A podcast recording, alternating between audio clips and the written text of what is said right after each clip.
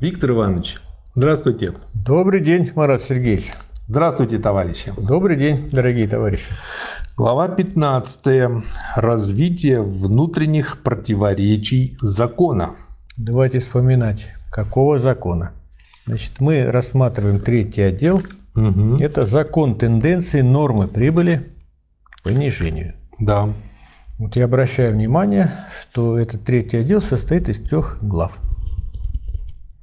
Это сразу что-то не напоминает? Да что-то смутное. Науку логики напоминает. Что-то как вот Наука все время логики. на троих получается. Нет, это совсем из другой части нашей жизни. Вот. эм, Напоминает науку логики. Не напоминает, а как раз говорит о том, что Маркс использовал диалектический метод. Мгм. Первая глава этого отдела третьего – закон как таковой. Мгм. А закон затем, ну что нужно рассмотреть? Противодействующие факторы, Мгм. противодействующие причины этому закону. Да. Чему была посвящена 14 глава или вторая глава этого э, третьего отдела. Ну а дальше, если вы рассмотрели какое-то явление, закон, с одной стороны, затем с другой, с противоположной, одну тенденцию, затем противоположную, что полагается рассмотреть? Ну, как бы в единстве. В единстве то и другое.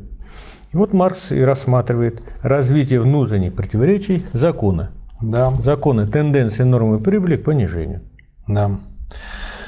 Первый параграф – общие замечания.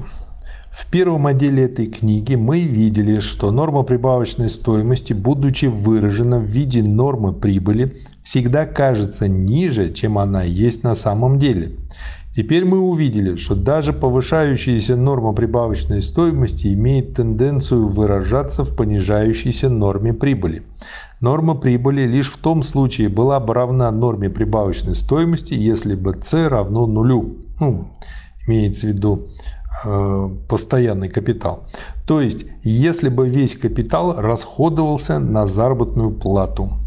Понижающаяся норма прибыли только в том случае выражает понижающуюся норму прибавочной стоимости, если отношение между стоимостью постоянного капитала и массой рабочей силы, приводящей его в движение, остается неизменным или если это последнее увеличивается по отношению к стоимости постоянного капитала.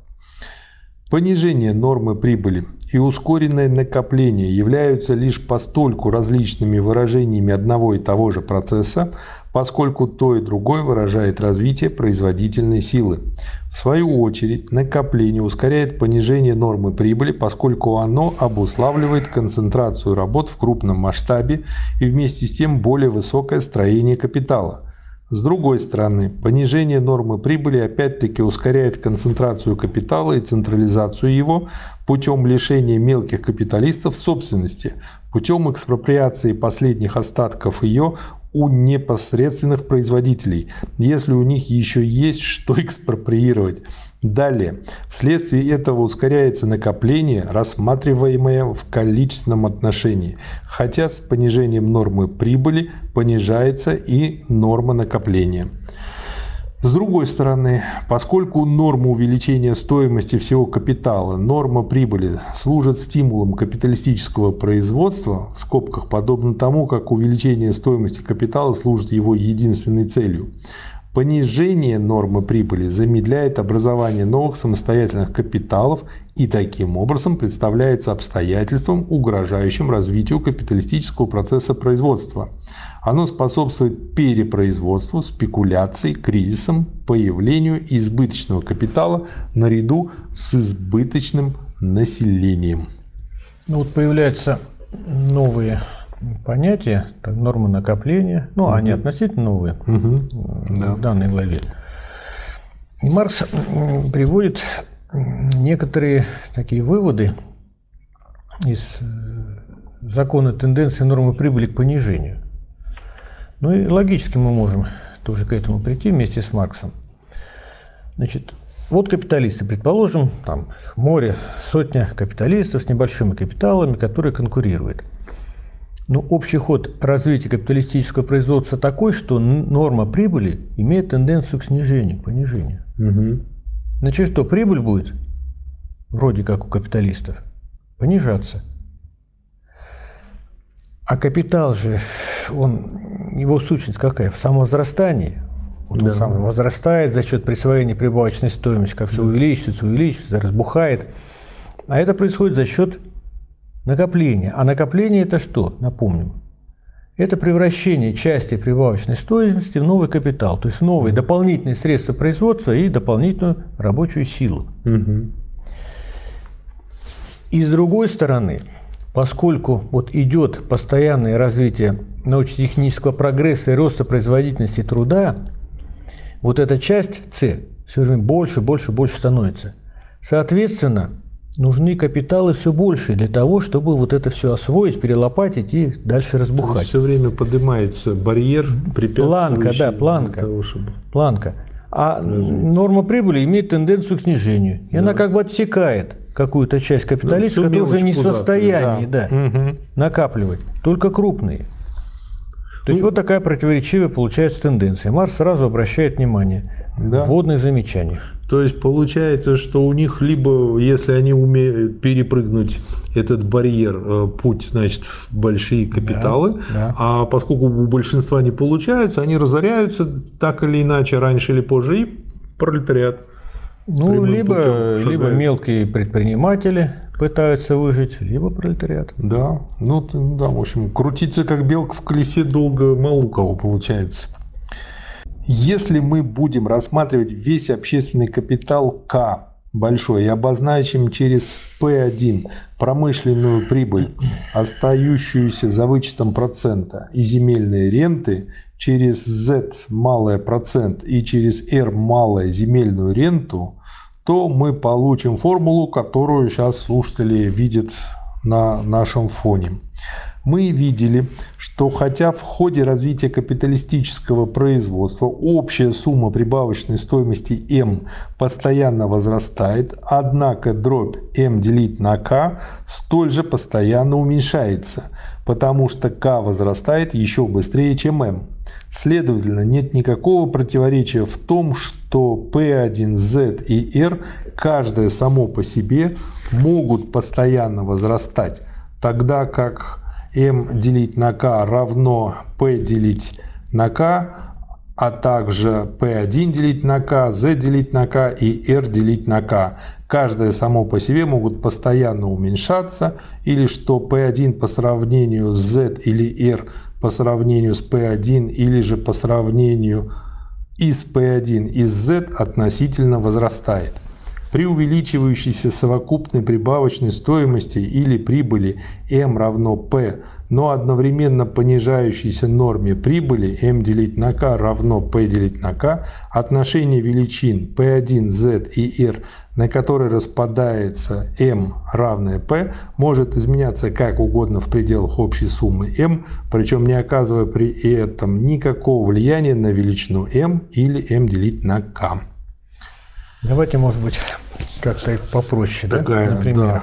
длинная фраза. Так, вот прибавочная стоимость. Она создается трудом наемных рабочих в производстве. Да, Присваивает ее промышленный капиталист. да, И затем, мы уже говорили об этом, и Марс об этом отмечал, он вынужденно делится этой прибавочной, частью своей прибавочной стоимости с теми капиталистами, своими соратниками в кавычках, да, Мгм. которые обеспечивают определенные сказать, условия. да. То есть он вынужден часть при- прибавочной стоимости отдать банкиру в Мгм. виде платы за кредит. Вынужден отдать ренту земельному собственнику. И вот что получается? Вот это распределение внутри группы э, этих э, групп капиталистов может быть разнообразное. Оно определяется массой факторов. Сегодня э, банкиру вынужден там, чуть ли не всю прибыль отдать промышленный капиталист, завтра земельному собственнику, послезавтра наоборот и так далее. Но это не влияет на величину как вот общую. Мгм. То есть внутри групп капиталистов как угодно мы можем распределить эту общую массу прибыли. Да. Но она остается единой. Это одна тенденция. И вторая. То есть что получается? Вот общий ход развития капитализма, с одной стороны, тенденция нормы прибыли к понижению, а с другой стороны, масса прибыли возрастает все время. Мгм. И все эти группа капиталистов и целым класс, он постоянно находится, ну, как бы жиреет и жиреет и жиреет. Да, Никогда не следует забывать, что производство этой прибавочной стоимости, а обратное превращение некоторой части ее в капитал или накопление образует составную часть этого производства прибавочной стоимости, является непосредственной целью и определяющим мотивом капиталистического производства. Поэтому никогда нельзя изображать капиталистическое производство тем, чем оно не является на самом деле. Именно таким производством, которое имеет своей непосредственной целью потребление или изготовление предметов потребления для капиталистов. При этом был бы совершенно упущен из виду его специфический характер, который выражается всей его внутренней сущностью. Как только то количество прибавочного труда, которое можно выжить, овеществилось в товарах, прибавочная стоимость произведена. Но этим производством прибавочной стоимости закончен только первый акт капиталистического процесса производства, непосредственный процесс производства. Капитал всосал столько-то неоплаченного труда. С развитием процесса, который выражается в понижении нормы прибыли, масса производимой таким образом прибавочной стоимости достигает чудовищных размеров. Теперь наступает второй акт процесса. Вся товарная масса, весь продукт, как та его часть, которая возмещает постоянный переменный капитал, так и часть, представляющая прибавочную стоимость, должна быть продана. Если этого не происходит или если это происходит только отчасти или если товар продается лишь по ценам, которые ниже цен производства, то хотя рабочего эксплуатировали, но эта эксплуатация не реализуется как таковая для капиталиста, так как отсутствуют условия реализации выжатой прибавочной стоимости или, возможно, лишь частичная ее реализация. То есть имеет место частичная или полная потеря капитала. Условия непосредственной эксплуатации и условия реализации ее не тождественны. Они не только не совпадают по времени и месту, но и по существу различны. Первые ограничиваются лишь производительной силой общества, Вторые ограничиваются пропорциональностью различных отраслей производства и потребительной силой общества.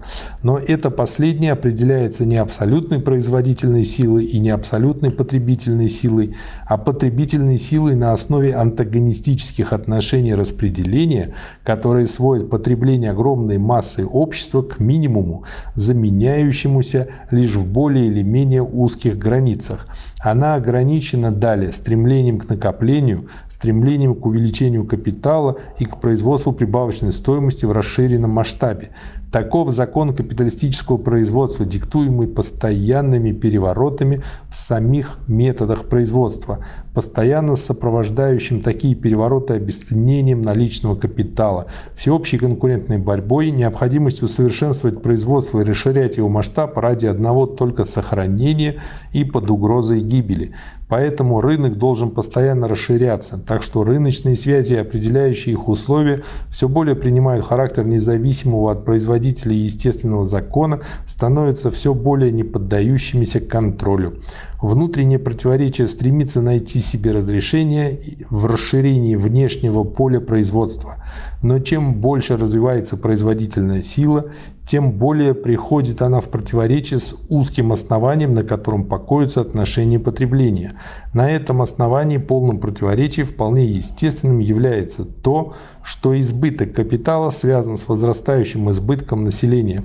Потому что хотя при соединении избытка капитала с избытком населения масса производимой прибавочной стоимости возросла бы, но именно потому возросло бы и противоречие между теми условиями, при которых эта прибавочная стоимость производится, и теми условиями, при которых она реализуется. Норма прибыли понижается не потому, что рабочего меньше эксплуатируют, а потому что вообще применяется относительно меньше труда по сравнению с применяемым капиталом. Масса прибыли даже при меньшей норме возрастает вместе с величиной затраченного капитала. Однако это в то же время обуславливает концентрацию капитала, так как теперь условия производства требуют применения больших капиталов. Это обуславливает также централизацию капитала, то есть поглощение мелких капиталистов крупными и утрату первыми своих капиталов. Это опять-таки является отделением, хотя лишь вторичного порядка условий труда от производителей к числу которых все еще относятся эти мелкие капиталисты, так как у них собственный труд еще играет известную роль. Вообще труд капиталиста обратно пропорционален величине его капитала то есть той степени, в какой он является капиталистом. Именно это отделение условий труда от производителя образует понятие капитала. Оно начинается вместе с первоначальным накоплением. Смотри, «Капитал», книга 1, глава 24 происходит затем как постоянный процесс при накоплении и концентрации капитала. И здесь, наконец, выражается в виде централизации уже имеющихся капиталов в немногих руках и потери капиталов многими. В скобках такую форму принимает теперь экспроприация. То есть экспроприация экспроприаторов начинается уже при капитализме. Очень интересный, кстати, факт. Этот процесс скоро привел бы капиталистическое производство к краху, если бы наряду с центростремительной силой не действовали децентрализующим образом противодействующие тенденции. Ну, Здорово. Здесь, здесь имеется в виду экспроприация мелких производителей. Да. Ну, они Это мелкие первоначаль, капиталисты. Первоначальное накопление их, капитала. Да, их экспроприируют. Как бы получается, что вот как бы корешок уже там начинается. Они, грубо говоря, волки начинают э, грызться между собой и загрызают слабых, маленьких. Второй параграф. Конфликт между расширением производства и увеличением стоимости. Развитие общественной производительной силы труда проявляется двояким образом. Во-первых, в величине уже произведенных производительных сил в стоимостном объеме и массе условий производства, при которых совершается новое производство и в абсолютной величине уже накопленного производительного капитала. Во-вторых, в относительной незначительности сравнительно со всем капиталом той его части, которая расходуется на заработную плату, то есть в относительной незначительности живого труда, который требуется для восприятия производства и увеличения стоимости данного капитала для массового производства, а это предполагает в то же время концентрацию капитала. По отношению к применяемой рабочей силе развитие производительной силы проявляется опять-таки двояким образом. Во-первых, в увеличении прибавочного труда, то есть сокращении необходимого рабочего времени, требующегося для воспроизводства рабочей силы. Во-вторых, в уменьшении количества рабочей силы, в скобках числа рабочих, которые вообще употребляются для того, чтобы привести в движение данный капитал. Оба эти движения не только идут рука об руку, но взаимно обуславливают друг друга и представляют собой явления, в которых находит себе выражение один и тот же закон. Ну, вот мы об этом как раз и говорили. Да. Вот об этой тенденции, что идет опережающий рост средств производства по отношению к используемой рабочей силе. То есть на каждого рабочего приходится все больше и больше и больше станков, э, орудий труда и так далее. Это одна тенденция. И вторая, соответственно, идет усиление эксплуатации. То есть усиление, увеличение того, что капиталист вот эту неоплаченную часть как бы расширяет и присваивает себе, неоплаченную часть труда. Угу. То есть относительно. Да. В рамках всего там, общего рабочего дня, скажем, или в целом всей рабочей силы. Да. Итак, с развитием капиталистического способа производства норма прибыли понижается, тогда как ее масса и масса применяемого капитала увеличиваются. При данной норме абсолютная масса, на которую возрастает капитал, зависит от его величины в данный момент.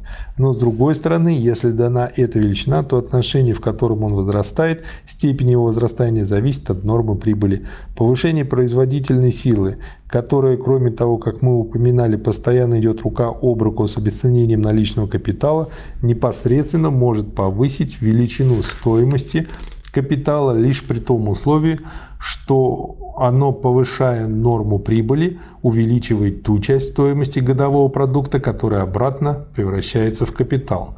Поскольку речь идет о производительной силе труда, в скобках, потому что эта производительная сила непосредственно не имеет никакого отношения к стоимости, слово стоимости выделено наличного капитала, скобка закрывается, это увеличение той доли годового продукта, которая обратно превращается в капитал, может произойти только в том случае, если вследствие роста производительной силы труда или увеличивается относительная прибавочная стоимость, или уменьшается стоимость постоянного капитала, Следовательно, удешевляются товары, которые входят или в воспроизводство рабочей силы, или в элементы постоянного капитала. Но и то, и другое сопровождается обесценением наличного капитала, то и другое идет рука об руку с относительным уменьшением переменного капитала по сравнению с постоянным. То и другое обуславливает понижение нормы прибыли, замедляет это понижение.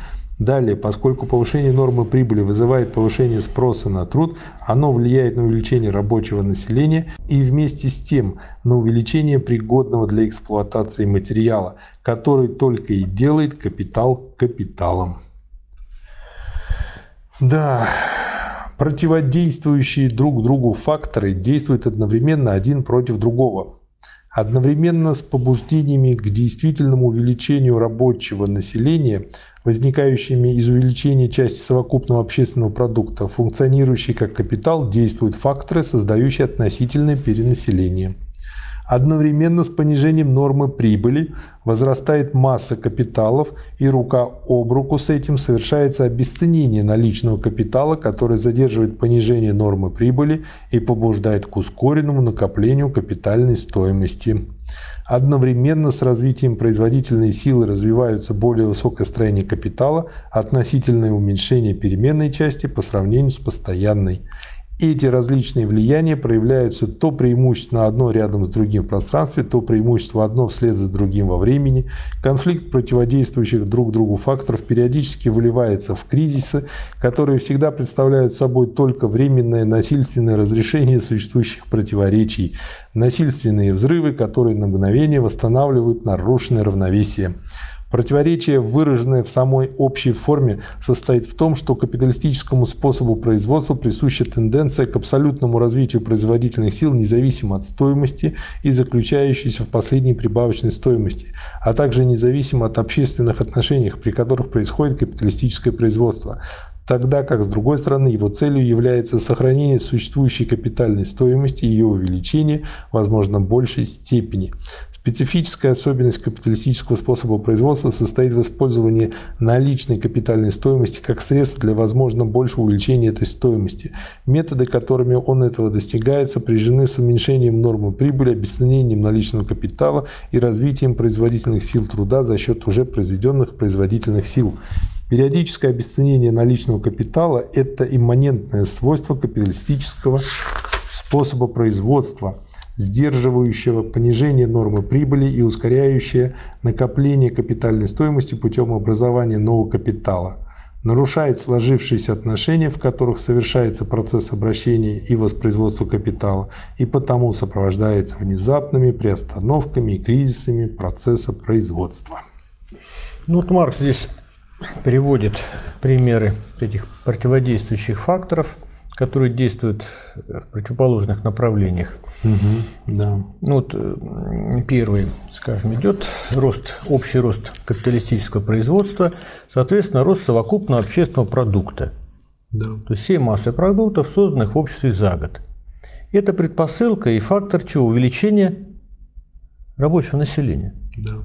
И одновременно, он, так сказать, об этом пишет, действуют факторы, которые создают это относительно перенаселение. Да. Вот. Второе. Одновременно с понижением нормы прибыли возрастает масса капиталов. Вот как бы противодействующие факторы. Так? И одновременно с обесценением наличного капитала, но если растет производительность труда, то уменьшается стоимость, скажем, э, товаров, в том числе и постоянного капитала. И, и эта тенденция приводит к обесценению Э, наличного капитала, а это фактор, который противодействует снижению нормы прибыли. И третье. Вот одновременно с развитием производительной силы труда угу. развивается ну, более высокое строение капитала. Да. То есть растет органическое строение капитала. Оно относительно уменьшает переменную часть по сравнению с постоянной. Э, то есть вот пример этих противодействующих факторов. Как они действуют? Как? Они находят разрешение периодически повторяемых кризисах. И кризис – это как бы временная передышка, временная мера. Вот наступил кризис. До какого момента? До следующего кризиса. А дальше? Еще и так далее. И вот капитализм так и развивается через периодически повторяемые кризисы, которые лишь временно разрешают проблему. То понос, то золотуха, в общем. Да. Ну, как бы, если им не приходит в голову, как от этого вылиться, либо они сознательно не хотят применять уже известные лекарства, им нужно объявить болезнь нормой. Нет, они не могут, и деваться некуда. Лечение – устранение капитализма. Да, да. Настоящий предел капиталистического производства – это сам капитал. А это значит, Капитал и самовозрастание его стоимости является исходным и конечным пунктом, мотивом и целью производства. Производство есть только производство для капитала, а не наоборот.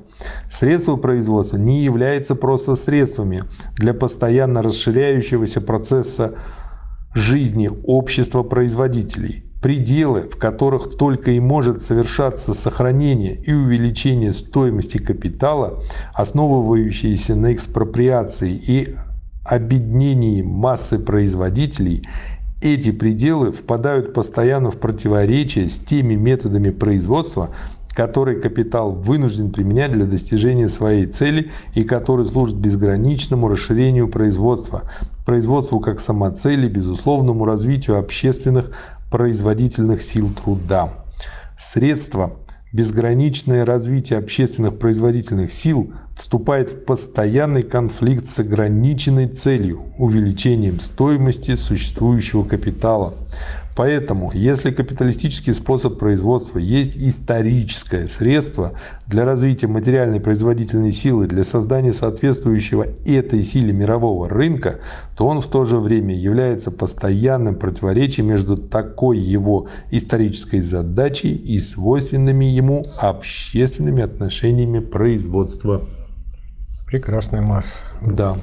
Итог просто здорово подвел. Третий параграф. Избыток капитала при избытке населения. Изобилие капитала возникает вследствие тех же обстоятельств, которые вызывают относительное перенаселение, и потому изобилие это представляет собой явление, дополняющее это последнее, хотя оба они находятся на противоположных полюсах. На одной стороне незанятый капитал, на другой стороне незанятое рабочее население. Все возражения против очевидных явлений перепроизводства сводятся к тому, что границы капиталистического, слова капиталистического выделено, производства не являются границами производства вообще а поэтому не являются границами для этого специфического капиталистического способа производства. Но противоречие этого капиталистического способа производства заключается именно в его тенденции к абсолютному развитию производительных сил, которая постоянно вступает в конфликт с теми специфическими условиями производства, в которых движется и только может двигаться капитал. Дело не в том, что жизненных средств производится слишком много по сравнению с существующим населением. Наоборот, их производится слишком мало для того, чтобы масса населения могла жить прилично по-человечески.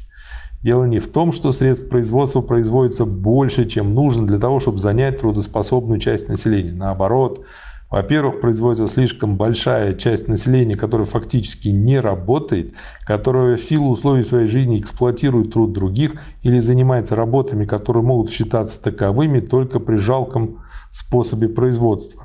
Во-вторых, средств производства производится недостаточно для того, чтобы все трудоспособное население могло быть использовано наиболее производительным образом. Следовательно, чтобы его абсолютное рабочее время сокращалось благодаря массе и эффективности постоянного капитала, применяемого в течение рабочего времени. Но периодически средств труда и жизненных средств производится слишком мало для того, чтобы они при данной норме прибыли могли функционировать как средство эксплуатации рабочих. Товаров производится слишком много для того, чтобы заключающуюся в них стоимость и содержащуюся в ней прибавочную стоимость можно было реализовать и превратить в новый капитал при тех условиях распределения и отношениях потребления, которые определяются капиталистическим производством. То есть, чтобы этот процесс мог совершаться без постоянно возобновляющихся взрывов. Дело не в том, что богатств производства слишком много, но периодически производится слишком много богатств в их капиталистических, то есть противоречивых формах. Предел капиталистического производства обнаруживается, двоеточие, первое, в том, что порождаемое развитием производительной силы труда понижение нормы прибыли представляет собой закон, который в известный момент самым резким образом приходит в столкновение с развитием производительной силы труда и потому постоянно должен преодолеваться посредством кризисов. Второе, в том, что расширение или сокращение производства определяется не отношением производства к общественным потребностям, к потребностям общественно развитых людей – а присвоением неоплаченного труда и отношением этого неоплаченного труда к овеществленному труду вообще, или, выражаясь языком капиталиста, определяется прибылью и отношением этой прибыли к применяемому капиталу, следовательно, известной высотой нормы прибыли. Поэтому пределы капиталистического производства выступают уже при такой степени расширения, которая при других предпосылках оказалась бы наоборот далеко недостаточной оно приостанавливается не тогда, когда этого требует удовлетворение потребностей, а тогда, когда этой остановки требует производство и реализация прибыли. В этом обнаруживается чисто экономическим образом, то есть с буржуазной точки зрения, пределах капиталистического понимания, с точки зрения самого капиталистического производства, ограниченность последнего, его относительность, то, что он не абсолютный, а лишь исторический способ производства, соответствующий известной ограниченной эпохе развития материальных условий производства. Ну вот вы процитировали Маркса, угу. вот эти важнейшие выводы. То есть рассмотрение внутренних противоречий закона тенденции нормы прибыли к понижению, они вот ведут нас дальше. То есть в первой главе закон как таковой, казалось бы, что вот так все спокойно идет. Да, капиталисты развивают производство, повышают производ... организуют повышение угу. производительности труда, погони за прибылью. И это ведет к снижению этой самой нормы прибыли. Ну, вот все не так плавно идет. Есть противодействующие факторы, которые в совокупности что нам дают? Что вот это развитие, и вот первый вывод, Маркс, угу. я повторю, что понижение нормы прибыли представляет собой закон, который в известный момент самым резким образом приходит в столкновение с развитием производительной силы труда. Угу. И как все восстанавливается, относительно равновесия восстанавливается? Только путем вот, э, периодически повторяющихся кризисов. Да. Второе. Второй вывод важный. Ну, так вот, может быть, э, попытаться сформулировать. Вот э, что капитализм интересует? Спрос, да? Возьмем самую поверхность. Нет, не просто спрос, а именно платежеспособный спрос. Угу. Спрос-то может быть в десятки, сотни раз больше. Но вот сущность, скажем, вот эта специфическая экономическая форма этого спроса, он платежеспособный. Ну да, если тебе нужно, но заплатить не можешь, иди Все, да, пожалуйста, да. вот помирай, нищенствуй и так далее.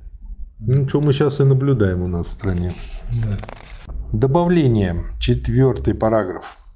Так как развитие производительной силы труда происходит очень неравномерно в различных отраслях промышленности, и при том не только неравномерно по степени, но часто в противоположном направлении, то отсюда следует, что средняя масса прибыли, в скобках прибавочной стоимости, должна стоять значительно ниже того уровня, который можно было бы ожидать, судя по развитию производительной силы в наиболее развитых отраслях промышленности.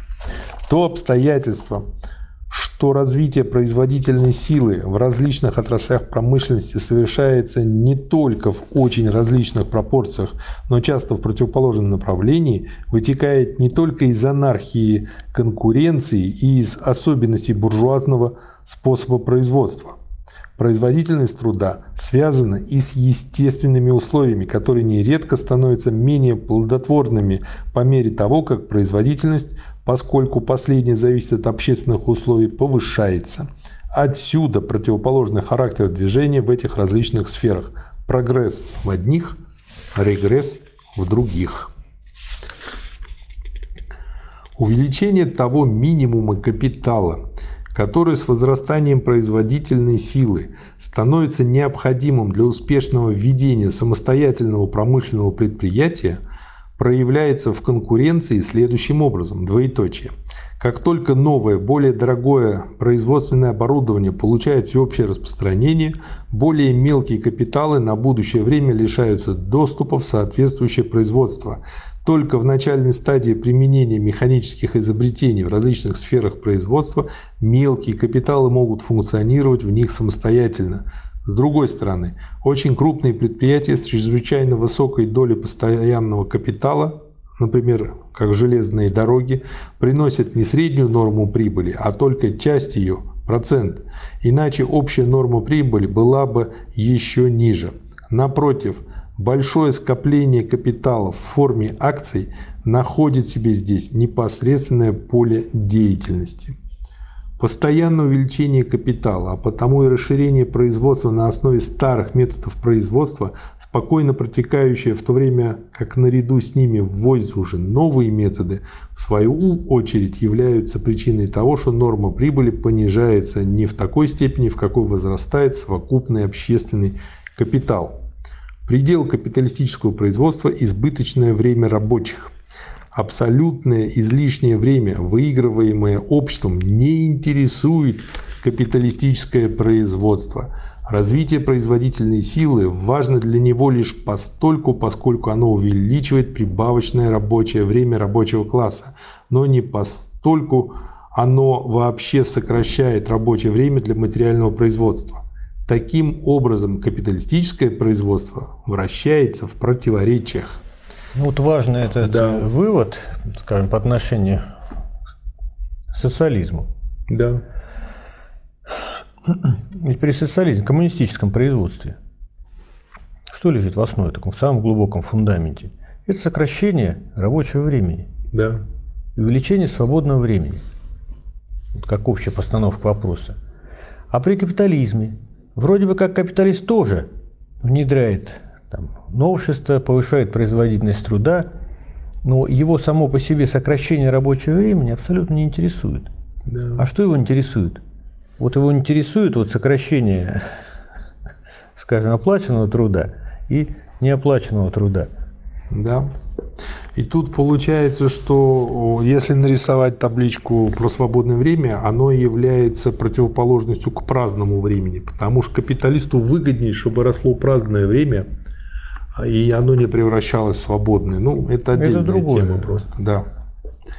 Капитал все более оказывается общественной силой, функционером которой является капиталист и которая не находится уже решительно ни в каком соответствии с тем, что может создать труд отдельного индивидуума он оказывается отчужденной, обособленной общественной силой, которая противостоит обществу как вещь и как сила капиталиста через посредство этой вещи.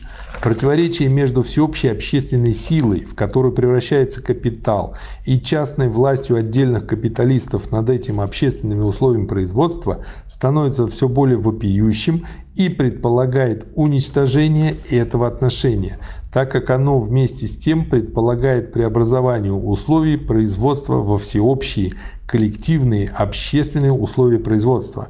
Это преобразование обуславливается развитием производительных сил при капиталистическом производстве и тем способом, каким совершается это развитие.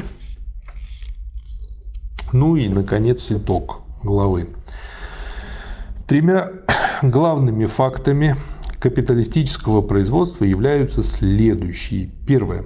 Концентрация средств производства в немногих руках, вследствие чего они перестают быть собственностью непосредственных работников, а напротив превращаются в общественные силы производства, хотя сначала таковыми они становятся, будучи еще частной собственностью капиталистов. Последние – опекуны буржуазного общества, но они прикарманивают все плоды этой опеки. Второе. Организация самого труда как общественного труда путем кооперации, разделения труда и соединения труда с естествознанием. Как с той, так и с другой стороны капиталистический способ производства уничтожает частную собственность и частный труд, хотя уничтожает в противоречивых формах. Вот здорово сказано. И третье – создание мирового рынка. По сравнению с численностью населения, огромная производительная сила, развивающаяся в рамках капиталистического способа производства и возрастание, хотя и не в той же пропорции капитальных стоимостей, не только их материального субстрата, растущих значительно быстрее, чем население, находится в противоречии со становящейся все более узкой по сравнению с ростом богатства основой, на которой действует эта огромная производительная сила и с условиями возрастания стоимости этого все возрастающего капитала. Отсюда кризисы. Да. Вот вспомним первый том «Капитала», 24 главу, седьмой параграф историческая тенденция капиталистического накопления. Угу. Вот. Содержание этого параграфа перекликается да. с тем, что сейчас вот мы рассматриваем и вы прочитали. То есть идет как бы развитие тех мыслей, которые изложены в первом томе. Там Марс говорит о том, что противоречие между общественным характером производства и угу. частной формой присвоения. Что по мере развития капитализма, усиления Э, скажем, концентрация капитала, централизация капитала. Да? Вот общественные производительные силы становятся все общественными. Угу. Так? Вот идет одна тенденция. А с другой стороны, частная форма присвоения. И угу. вот противоречие это развивается. Помните, там историческая известная фраза. Да? Наступает час капиталистической частной собственности, экспроприаторов экспроприируют. Да. А здесь идет э, развитие этих мыслей уже на новом сказать, уровне. Да. Ну, это и логично, потому что капитал-то диалектически выстроен. Конечно. Поэтому, в общем-то, понятно. И капитал развивается, и, соответственно, мысли, которые отображают развитие капитала. Да, и более вперед. развитая мысль включает в себя предыдущую. В снятом виде, да. Да. Спасибо. Спасибо вам. Спасибо, товарищи. До свидания.